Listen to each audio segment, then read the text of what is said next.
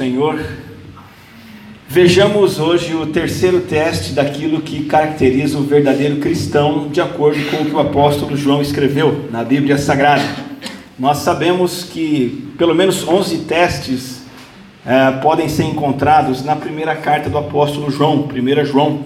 Inclusive no capítulo 5, verso 13, ele diz assim: Escrevi essas coisas a vocês que creem no nome do Filho de Deus, para que saibam que têm a vida eterna. O que João diz que ele coloca em sua carta é são evidências concretas e indiscutíveis de que uma pessoa é salva ou não. E nós vimos já duas dessas primeiras evidências nos dois domingos anteriores, estamos então numa série dentro desse tema. Vimos que a primeira prova de que você é crente em, em 1 João é que você tem comunhão com Deus e com Jesus, você desfruta dessa comunhão.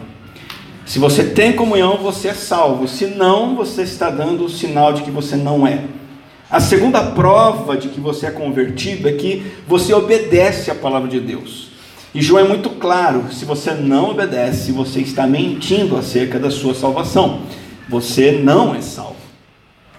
Nós vamos nos achegar à terceira prova de vida eterna em 1 João mas antes eu, eu quero citar uma frase de C.S. Lewis sobre o desconforto do cristianismo. Vai abrindo a sua Bíblia em 1 João capítulo 5, versículo, capítulo 2, versículo 15. 1 João 2,15, encontre em sua Bíblia, é o texto de hoje. E eu quero citar C.S. Lewis que diz o seguinte: se você quer uma religião para se sentir realmente confortável, certamente não recomendo o cristianismo.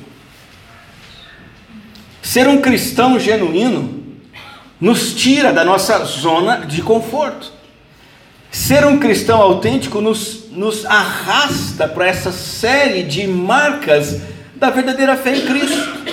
Portanto, não é brincadeira.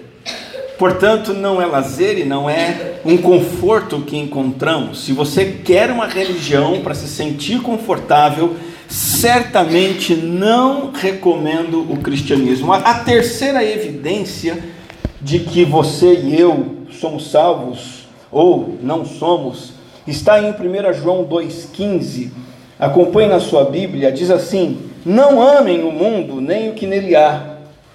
E aqui vem mais uma afirmação muito específica que precisa de, de, de, João. Se alguém ama o mundo, o amor do Pai não está nele.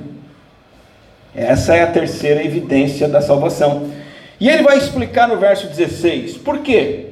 Pois tudo que há no mundo, a cobiça da carne, a cobiça dos olhos, a ostentação dos bens, não provém do Pai, mas do mundo. E ele termina esse pequeno assunto dizendo: o mundo e a sua cobiça passam. Mas aquele que faz a vontade de Deus permanece para sempre. Que o Senhor nos, nos abençoe nesse tempo com a palavra de Deus aberta, meditando no que ela diz. Amém? A terceira prova de que você é, tem vida eterna é você rejeitar este mundo perverso. Portanto, aqui está a pergunta para você hoje, irmão irmã. Você rejeita este mundo? Não amem o mundo, nem o que nele há. Se alguém ama o mundo, o amor do Pai não está nele. Mas algumas perguntas têm que ser levantadas aqui. Que mundo é esse? E que amor é esse pelo mundo? Será que não amar o mundo significa que eu vou me afastar do mundo, da sociedade? Eu vou me afastar da rotina diária? Eu vou me isolar de repente, até geograficamente, eu vou ficar num canto quieto à parte. Será que eu vou ter que fazer como os monges fizeram e muitos ainda fazem hoje em dia? Será que significa que a gente até pode viver no mundo, em, na comunidade social, na, na, no município, no Brasil, no mundo, mas nós não podemos apreciar coisas que tem nesse mundo, porque diz para não amar o mundo? Então eu não posso apreciar uma obra de arte, eu não posso ouvir uma música composta por alguém que vive neste mundo. Eu tenho que ouvir músicas de alguém que é de Marte ou do, do, do, da Lua. Essa semana eu ouvi um dos cantores gospel né, mais famosos condenando quem ouve música do mundo. Ele estava dizendo o seguinte: olha, vocês têm que ouvir música composta só por cristãos, porque ele usou até Tiago, de uma mesma fonte não pode jorrar água doce e amarga. Eu fiquei pensando assim, mas peraí, então quer dizer que eu só vou poder assistir filme produzido por cristão? Só vou poder ouvir rádio cujo dono é cristão? Só vou poder comer hambúrguer feito por crente? E por aí vai. Eu assisti Avatar, Caminho, Caminho pela Água, né? Gostei! Gostei. Será que eu estou amando o mundo? Passamos aniversário de casamento em Olambra, apreciando muitas flores do mundo. Eu não sei quantas daquelas flores foram cultivadas por crentes, quantas foram cultivadas por descrentes. E tem um problema maior ainda, porque Deus ama o mundo e fala para a gente não amar o mundo. Porque como é que pode? Não ama o mundo, mas João vem e diz: Deus amou o mundo. Em outro, outro livro, Evangelho. Como conciliar essa exortação de João quando ele mesmo diz que Deus amou o mundo? Então, se Deus é meu modelo, ele ama o mundo, eu vou amar o mundo, mas nisso eu não posso imitar a Deus, que confusão danada. Vamos lá. Não amem o mundo, a palavra amor que João usa quando ele escreve o Evangelho de João, 1, 2 e 3 João e Apocalipse, João escreveu esses cinco livros. Quando ele usa a palavra amor mais de 100 vezes, é um verbo, é um substantivo também que é preferido de João. Ele fala mais sobre amor do que justiça, do que perdão, do que misericórdia, que ele fala algumas dezenas de vezes. A palavra amor traz a ideia de você receber algo ou alguém com alegria. Amar é acolher, gostar muito, estar satisfeito, contente. A palavra de João, que é uma das suas palavras preferidas, amor, traz a ideia e nos fala de afeições profundas Amor fala de emoções, objetivos convincentes. Amor fala de engajamento. Amor fala de devoção, dedicação, compromisso, comprometimento. Então, quando João diz assim: não amem o mundo, ele está dizendo: não se dediquem ao mundo ao invés de se dedicar a Deus. Ele está tratando da dedicação devida a Deus que eu ofereço para qualquer outra coisa ou pessoa que não seja Deus. Isso acontece muitas vezes com personagens bíblicos, um deles se chama Demas. Quem se lembra? A Bíblia diz que literalmente Demas amou o mundo. O apóstolo Paulo diz que ele teve a devoção dele que era para Deus, em algum momento, ele que era um obreiro, trabalhou no projeto missionário, evangelizou, foi auxiliar de Paulo. Num certo momento, a devoção dele para com Deus foi abduzida para o mundo.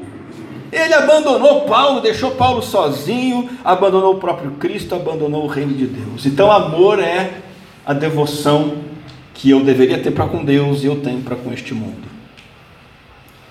Aliás, mundo é uma palavra interessante, Mundo não se refere ao planeta Terra. Senão teríamos que ser os primeiros a nos candidatarmos lá. Elon Musk, nós crentes queremos ir para Marte. Somos os primeiros da fila. Porque não podemos amar o mundo. O mundo não se refere ao planeta Terra, às coisas que tem nesse planeta, muito menos à humanidade. Porque os seres humanos são a obra-prima da criação de Deus, imagem de Deus, ainda que caída no pecado, o ser humano é o objeto maior do amor de Deus. Mundo é o nome que a Bíblia dá para o sistema ímpio em que você e eu vivemos, que se opõe a Deus, que despreza o Criador e a vontade do Criador, dirigido por Satanás. Governo este, sistema este, que se baseia em engano e maldade, e promove tudo aquilo que se opõe a Deus, que afasta as pessoas de Deus. Até mesmo um filme como Avatar, até mesmo Flores de Olambra podem afastar uma pessoa do Criador, da palavra do Criador, do povo que Deus criou. Se Jesus Cristo tem uma grande comissão, vocês sabem qual que é a grande comissão?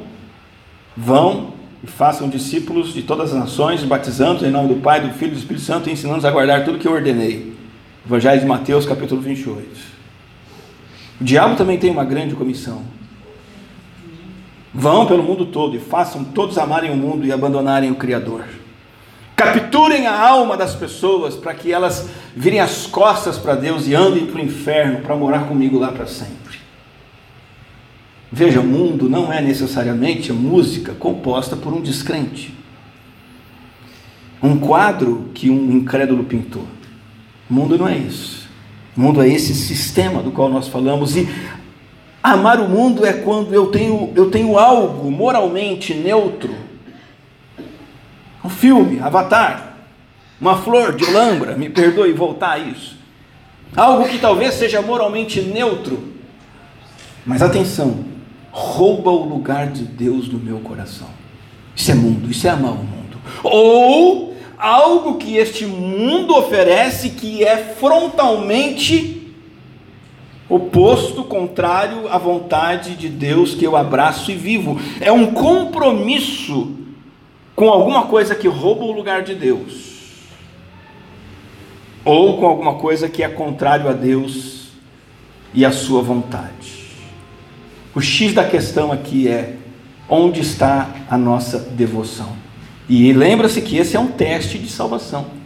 E se eu sou verdadeiramente salvo, eu tenho um compromisso firmado com Deus, o que me leva a desfazer o compromisso com este mundo diariamente. Se são coisas do mundo que permeiam e controlam meus pensamentos, o meu tempo, o uso do meu dinheiro, então eu amo o mundo. Eu não estou dando provas da minha conversão. E para que a coisa fique mais clara, você deve ter percebido na sequência do texto, no verso 16, que João vai caracterizar de três maneiras o amor ao mundo. Ele diz assim: tudo o que há no mundo, três coisas: cobiça da carne, cobiça dos olhos, ostentação dos, dos bens. São três compromissos, três devoções do mundo Coisas que não provêm do Pai, não fazem parte do lugar onde Deus está, estão fora do escopo, da abrangência do que Ele quer e do que, do que em que Deus tem prazer. A primeira dessas três coisas é cobiça da carne. Cobiça da carne é uma, uma das coisas que há no mundo. A palavra cobiça tem a ideia de desejos humanos, carnais no sentido de pertencentes à natureza humana, que podem ser maus. E são desejos intensos, talvez por coisas erradas, que procedem de onde? De um ego rebelde, inclinado ao pecado, em oposição a Deus. Quando o objeto de um desejo é mau, quando eu desejo algo que Deus reprova, esse desejo é chamado de mal. Então, o sistema deste mundo ah, estimula desejo por coisas erradas. Este mundo estimula em você, é isso que há no mundo, é isso que está escrito aqui na Bíblia. Este mundo estimula em você desejos pecaminosos a partir de dentro de nós, para que nós sigamos coisas que Deus reprova, para que nós sigamos o nosso próprio caminho, ao invés de andar nos caminhos indicados pelo Senhor. O que seriam alguns exemplos práticos de cobiças da carne? O dinheiro é neutro. Qualquer coisa ligada a dinheiro é neutro. Na verdade, eu diria que dinheiro é bom. E tudo que a gente pode comprar com dinheiro também, se foram coisas boas, que bom, são coisas boas. Só que se isso toma o lugar de Deus, isso é algo que há no mundo e que está me afastando de Deus, porque afeta a minha relação com Deus. O dinheiro é tão importante para mim que eu trabalho em excesso. Eu coloco o trabalho em primeiro lugar, eu perco o contato necessário com as minhas filhas, com a minha esposa. Eu perco o contato necessário com a igreja, porque eu cobiço o dinheiro mais do que Deus e busco tanto o dinheiro que eu deixo a família de Deus de lado. Talvez cobiça da carne também possa ser algumas ideias de certo e errado que existem na sociedade, né? colocando para nós que nós temos que pensar dessas formas, ideias de certo e errado que são ventiladas aí no TikTok, no Instagram, nas redes sociais, no YouTube, na televisão, que batem de frente com convicções bíblicas, com princípios bíblicos. Então você ouve o que o mundo fala, ao invés de ouvir o que Deus diz, e então isso é uma cobiça da carne. Talvez cobiça da carne também possa significar aquilo que você tem visto e acessado ou seguido na internet, usando o seu computador, usando o seu celular, secretamente, assistindo conteúdos de nudez, de sensualidade, comportamentos sexuais, coisas que você só pode desfrutar dentro da relação conjugal somente com seu cônjuge você indo atrás dessas coisas que o mundo está oferecendo e que tem escravizado milhares e milhares de pessoas. Cobiça da carne pode significar também estilos e modinhas que a sociedade coloca, costumes, jeito de fazer as coisas. O mundo oferece a, a ideia da garota usar trajes que sejam sensuais, e você fala, puxa, mas num frio desse, falando disso, sim, tem menina que consegue, num frio desse, mesmo assim é perseverante, guerreira. Né?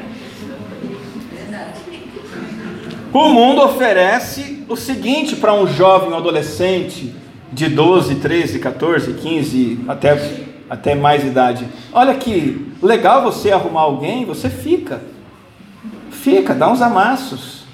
Vai no canto ali na parede, dá uns beijos os crentes falam isso, fazem isso. Começa a namorar. Não tem perspectiva alguma de ter um salário, mas já está namorando. Isso é padrão do mundo, adotado por crentes. Alerta, jovens. Todos vocês, de qualquer idade, não precisa ser só adolescente, não. A Bíblia é muito clara em relação a uma coisa: uma relação a dois, entre um homem e uma mulher, com todos os privilégios de intimidade física, que inclui abraços, beijos, ato sexual em si, a relação a dois precisa ser construída, começar e se consolidar só depois que você tem maturidade espiritual, que significa que você é crente e está andando com o Senhor. Só depois que você tem maturidade física, você já tem idade para se casar, tem o corpo já formado. Só depois da maturidade emocional, porque um adolescente quando namora, nessa semana ele está apaixonado e vai morrer por aquela pessoa. Na semana seguinte acabou. É normal, as emoções dele são assim. Não deve começar a namorar com essa idade. E depois da maturidade financeira e profissional. Porque namorar alguém envolve você planejar casar com alguém. Como é que você planeja casar com alguém se você não tem dinheiro nem para comprar seu próprio sorvete para você dar para sua namorada. Isso é um padrão do mundo que muitos adolescentes e jovens têm praticado, têm adotado. A moda do mundo é namorar cedo. O quanto antes melhor, curtir fisicamente, e isso vai na contramão de Deus. Indica incredulidade, indica que ainda não há salvação na vida da pessoa que está fazendo isso. Cobiça da carne também pode significar o que é que a gente faz com o tempo livre. Se você e eu temos tempo livre e esse tempo de folga exclui as coisas de Deus, inclusive alguém já disse que o uso do tempo livre é um ótimo indicador de quem realmente amamos, se a Deus ou ao mundo. Se no seu tempo livre você pratica esportes, stalkeia lá a rede social dos outros, xereta a vida dos outros, a rede social. Se no seu tempo livre você fica maratonando séries, filmes, tudo bem. Se você no seu tempo livre viaja, festeja, com cerveja gelada, piscina e churrasco, mas se você dá pouco ou nenhum tempo para as Escrituras, se no seu tempo livre você não tem tempo de orar, se você no seu tempo livre você não tem tempo de estar com a sua igreja. Se você no seu tempo livre você não tem tempo para fazer um trabalho voluntário numa casa de recuperação, no acolhimento de refugiados. Se você no seu tempo livre não pode, não quer visitar pessoas em necessidade, isso indica que você ama o mundo e não as coisas de Deus. Estava visitando o Jaime e a Carmen antes do Jason falecer. E de surpresa, sem marcar nada, dez minutos depois, uma irmã da igreja voluntariamente apareceu lá, sem combinar comigo, sem combinar com o Jaime, sem combinar com a carne. Ela pegou um tempo disponível que ela tinha, foi lá com o bolo, só para sentar com o Jaime e a carne, orar com eles, naquele momento difícil que Jaime e Carmen estavam passando. E eu acabei ficando feliz, porque aí um pedaço de bolo ficou para mim. E as meninas comeram tudo. Uso do tempo livre para as coisas do Senhor. Amizade com o mundo, diz Tiago, significa inimizade com Deus.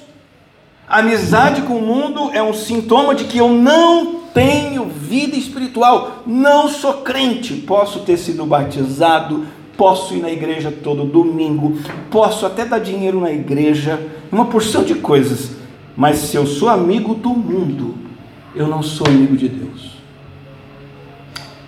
segundo aspecto do mundo, segundo compromisso do mundo, além da cobiça da carne, é a cobiça dos olhos.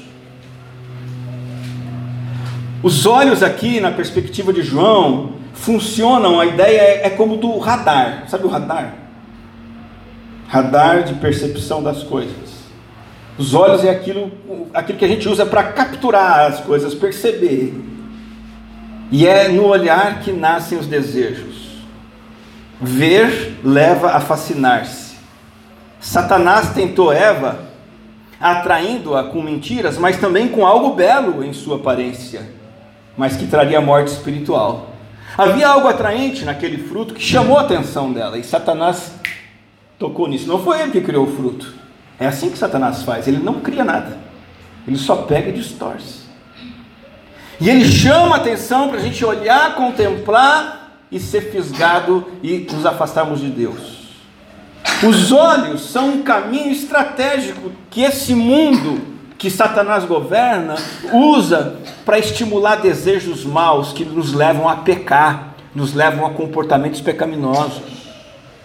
E esses mesmos olhos de quem está no mundo estão cegos para a beleza que há em Deus, não conseguem ver a beleza de Deus, ver a beleza da palavra, da vontade de Deus, não conseguem entender e muito menos apreciar. Por isso o mundo é comprometido com tudo que fascina o olhar. O mundo é comprometido com coisas que encantam. A cobiça dos olhos.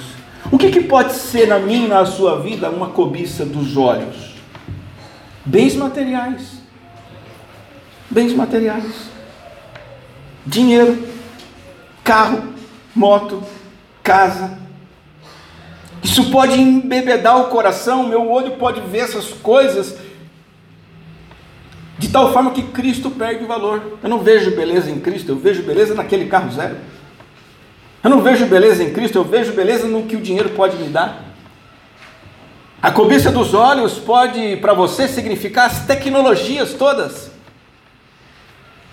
que estão cada vez mais disponíveis em abundância. Precisa sempre ter o que é mais recente em termos de smartphone. Não, o smartphone tem que ser o, o iPhone tem que ser o 15, tem que ser o 18, o 20, tem que ser o 100. E ter ou não ter esse smartphone não é a questão. A questão é se isto atrai o meu olhar e torna e se torna para mim o sentido da minha vida. Para muitos aqui, a cobiça dos olhos pode estar relacionado à moda. Quantas bolsas uma mulher pode ter? Quantos sapatos? Quantas peças de roupa? Homens também? Não dá para responder, mas dá para a gente pensar. Cuidado com a cobiça dos olhos. O quanto a falta daquele sapato afeta o seu contentamento e impede que você louve o Criador. Cobiça dos olhos. O quanto a falta daquela bolsa, daquela roupa, afeta o meu estado de espírito, de modo que eu não consigo celebrar o meu Salvador, eu não consigo me alegrar com a cruz. Para alguns aqui, a cobiça dos olhos pode ser a autopromoção do conhecimento, da informação. Estamos na era da informação. O mundo diz que a informação é tudo que temos. Só que é o seguinte: está cheio de gente graduada e pós-graduada nas filas de emprego. Está cheio de gente também com as suas graduações ultrapassadas, que caíram na mentira de que o conhecimento é aquilo que eu cobiço, é tudo para mim, e se eu tiver, uau, eu sou incrível. Viver para isso, eu vivo para saber mais, conhecer mais e ter vantagens do conhecimento e vantagens que o conhecimento possa trazer, como salário mais alto, dinheiro, vantagens, cargos. João está dizendo: a cobiça dos olhos que há no mundo indica que você ainda não é convertido. Para outros, a cobiça dos olhos pode ser o sonho da aposentadoria. Sabe, para muitos cristãos, eu percebo isso. Ter uma boa renda mensal, sem precisar fazer nada, que permita curtir a vida é sinônimo de céu. Eu vou, vou repetir.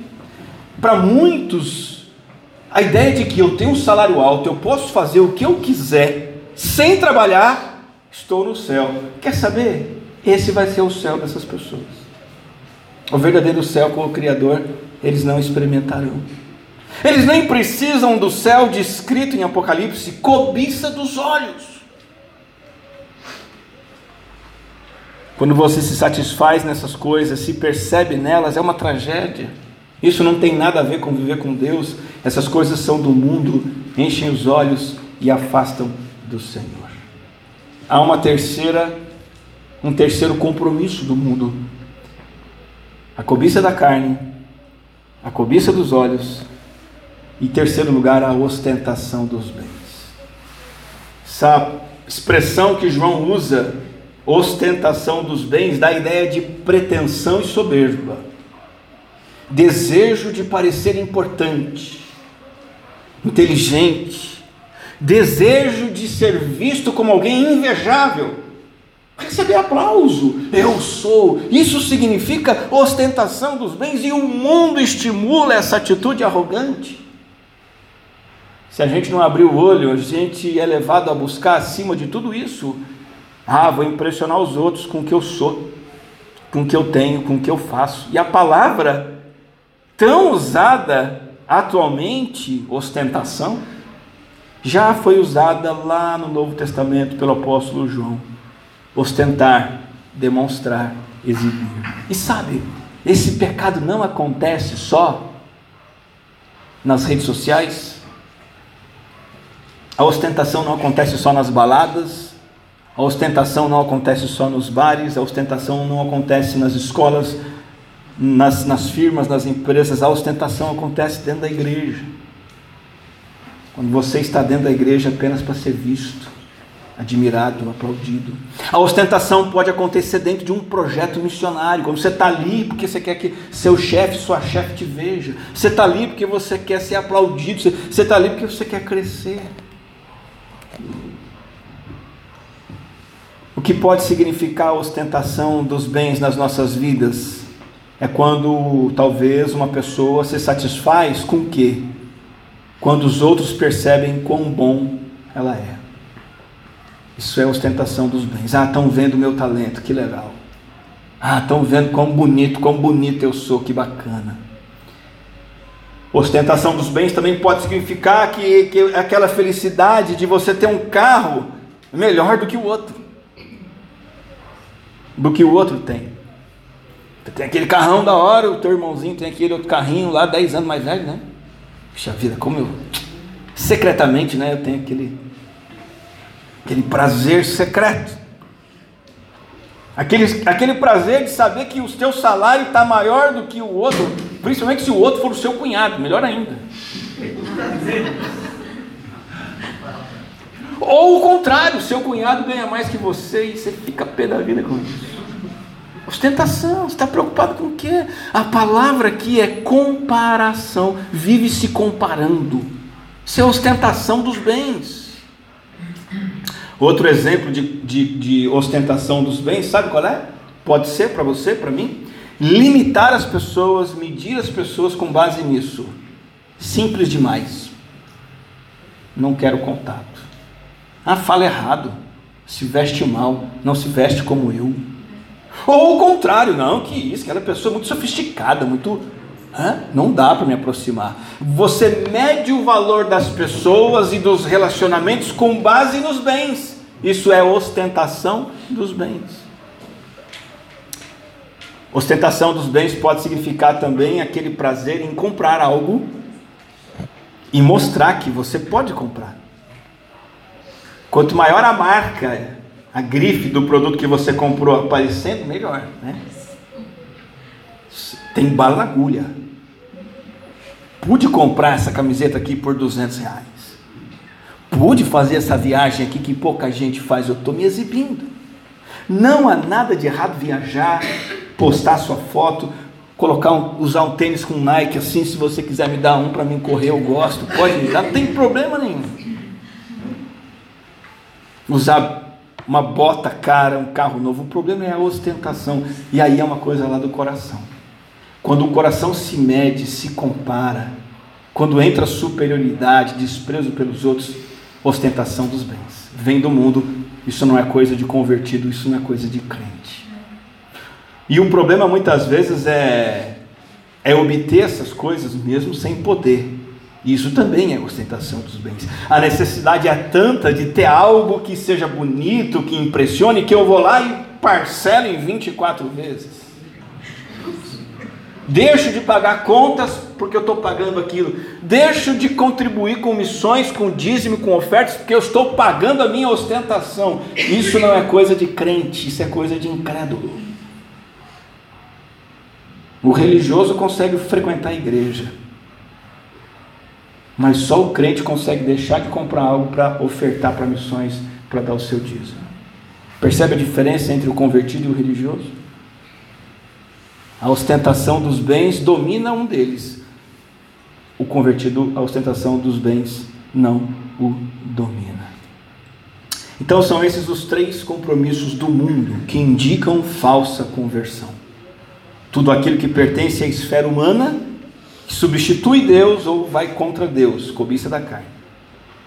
Segundo, tudo aquilo que fascina os olhos, a cobiça dos olhos, atrai desejos, desvia atenção, desvia lealdade, admiração por Cristo, e eu olho para aquilo e falo: aquilo é maravilhoso.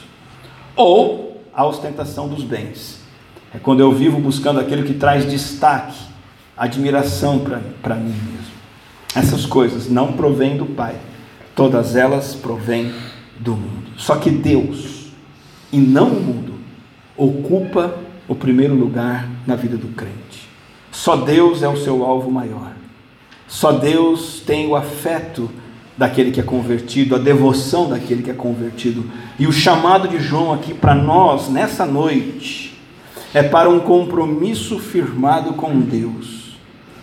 E o chamado para você hoje é um compromisso firmado ou reafirmado com Deus e não com o mundo. Sabe por quê? Porque o convertido sabe que esse mundo está debaixo do domínio do inimigo de Deus. 1 João 5,19 diz: Sabemos que somos de Deus e que o mundo todo está sob o poder do maligno. Como é que eu vou manter um compromisso firmado com algo que está debaixo do poder do maligno? Meu compromisso precisa estar firmado com aquele que é puro, santo, perfeito e eterno, que é o Criador e Senhor de todas as coisas.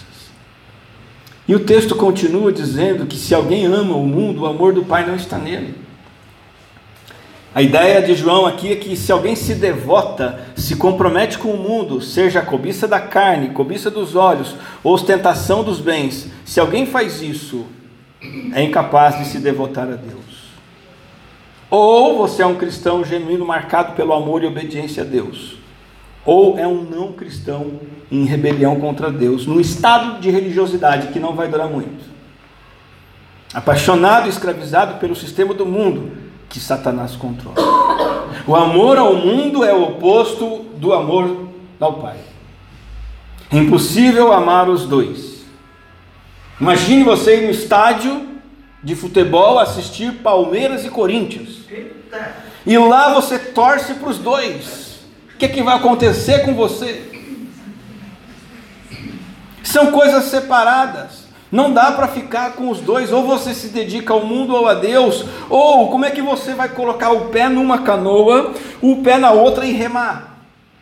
E essas canoas se separam, você vai partir no meio. Se alguém ama o mundo, o amor do Pai não está nele. Não tem como. Enquanto a gente é descrente, essas coisas são sedutoras e encantadoras. A tendência humana é amar as trevas e não a luz. A nossa tendência é praticar maldades e encobri-las. Nós, em Cristo, pertencemos ao Pai, que é o diabo, e queremos realizar os desejos dele. Jesus diz isso claramente, mas quando nos convertemos a Jesus Cristo, as coisas do mundo causam aversão. Eu não agora dependo de me verem viajando, verem meu carro novo. Eu agora não vou me entregar a um namoro em que eu tenho contato físico com uma pessoa com quem eu não me casei ainda. Eu agora não vou ficar perseguindo cada vez mais dinheiro, cada vez mais prazeres. Eu tenho aversão a essas coisas. O mundo traz algum encanto? Sim. Mas eu não amo mais. Ele me seduz? Sim. Mas agora eu o odeio. E aí entra uma nova relação com o mundo, de amor e ódio.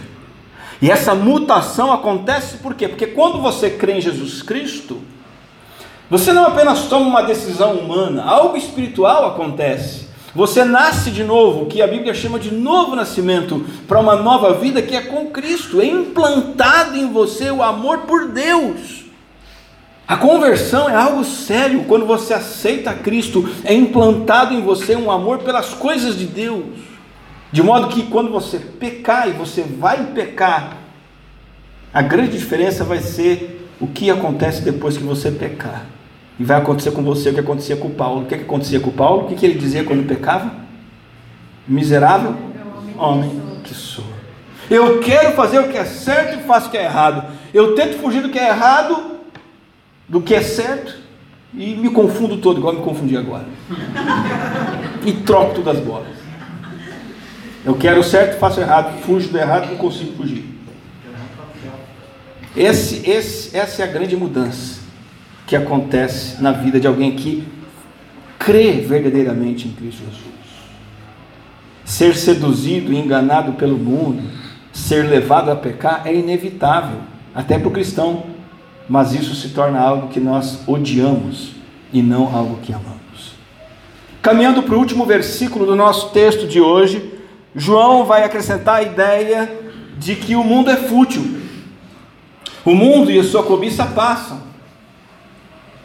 Tudo que o mundo traz são realidades são temporárias, vazias e frustrantes.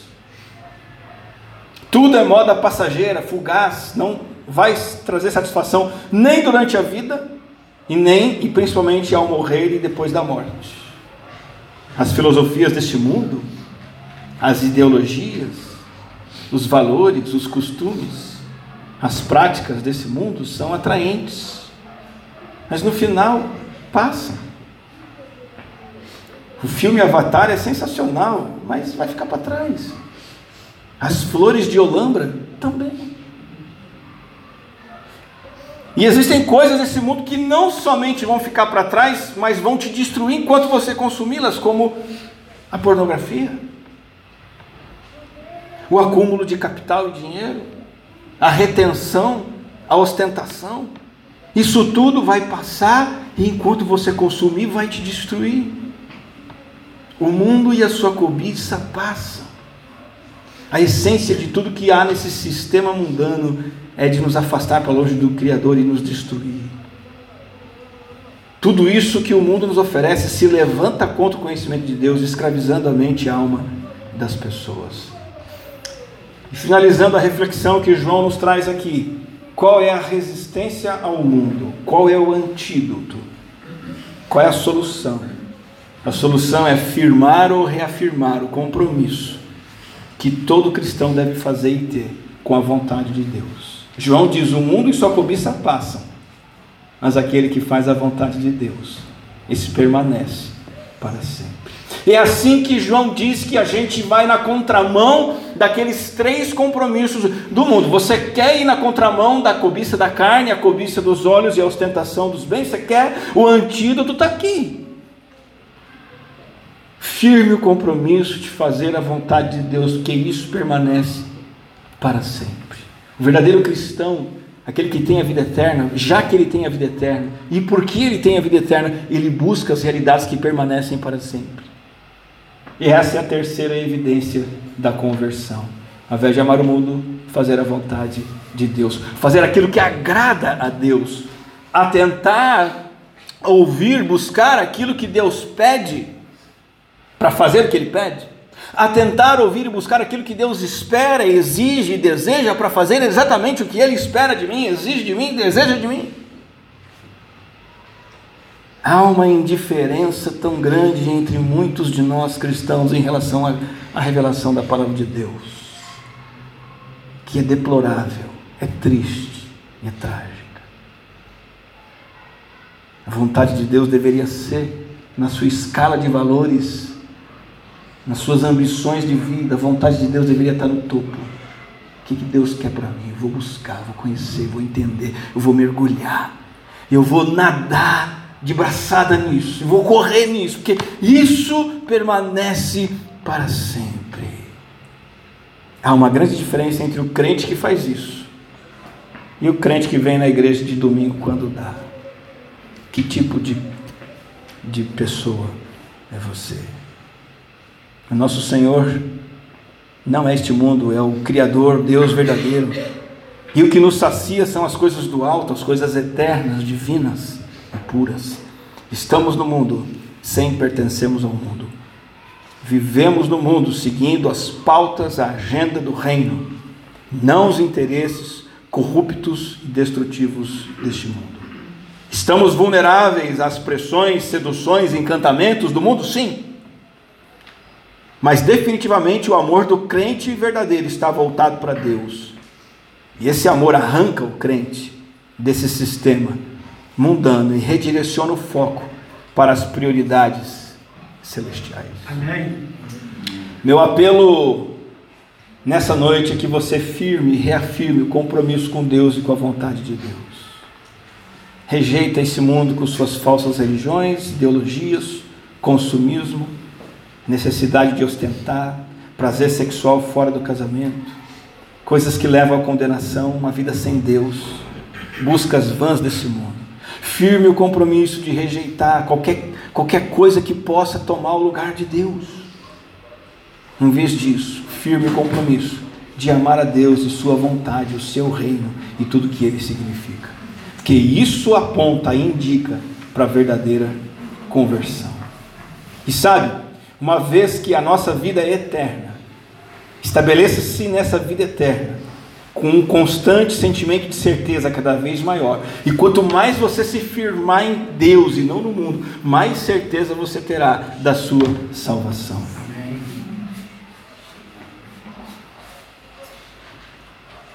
Nós já cantamos hoje aqui que o nosso bem maior é viver na luz. O Senhor fez isso através de Cristo. Nós já cantamos aqui hoje que o passado já não mais tem poder, pois somos novas criaturas. Cantamos que nele nós vamos viver, tudo entregar, nos rendemos a ele, nós nos lançamos aos seus pés. Nós cantamos hoje aqui, Senhor, quero viver ao pé da cruz. Veja o que declaramos com os nossos lábios. E agora é hora de você declarar ou declarar novamente com o seu coração. Queria convidar você a se colocar de pé nesse momento, para cantar esta canção e fazer deste um momento de oração e fazer dessa música a sua oração, ela diz que desta vida que temos, o melhor é o Senhor. Para nós, o Senhor Jesus Cristo é o melhor. Tem televisão para assistir hoje? Você tem alguma coisa legal que você vai comprar amanhã? Você tem uma perspectiva boa de trabalho amanhã? Talvez amanhã você vai usar um carro novo, mas cante isso e que isso seja verdade no seu coração. Para mim, Cristo é o melhor, melhor do que tudo isso. Senhor, estamos aqui para relembrarmos a nós mesmos e uns aos outros de que o Senhor é tudo. O Senhor é quem nos traz a satisfação. O Senhor é a nossa vida. Nós estamos aqui para reafirmarmos o nosso compromisso com o Senhor como prova da nossa salvação. Nosso compromisso não é com aquilo que te desagrada. O nosso compromisso não é aquilo que pertence a esse mundo que vai passar. O nosso compromisso, a nossa alegria, o nosso prazer está no Senhor, em fazer a tua vontade, sabendo que isto permanece para sempre. Amém.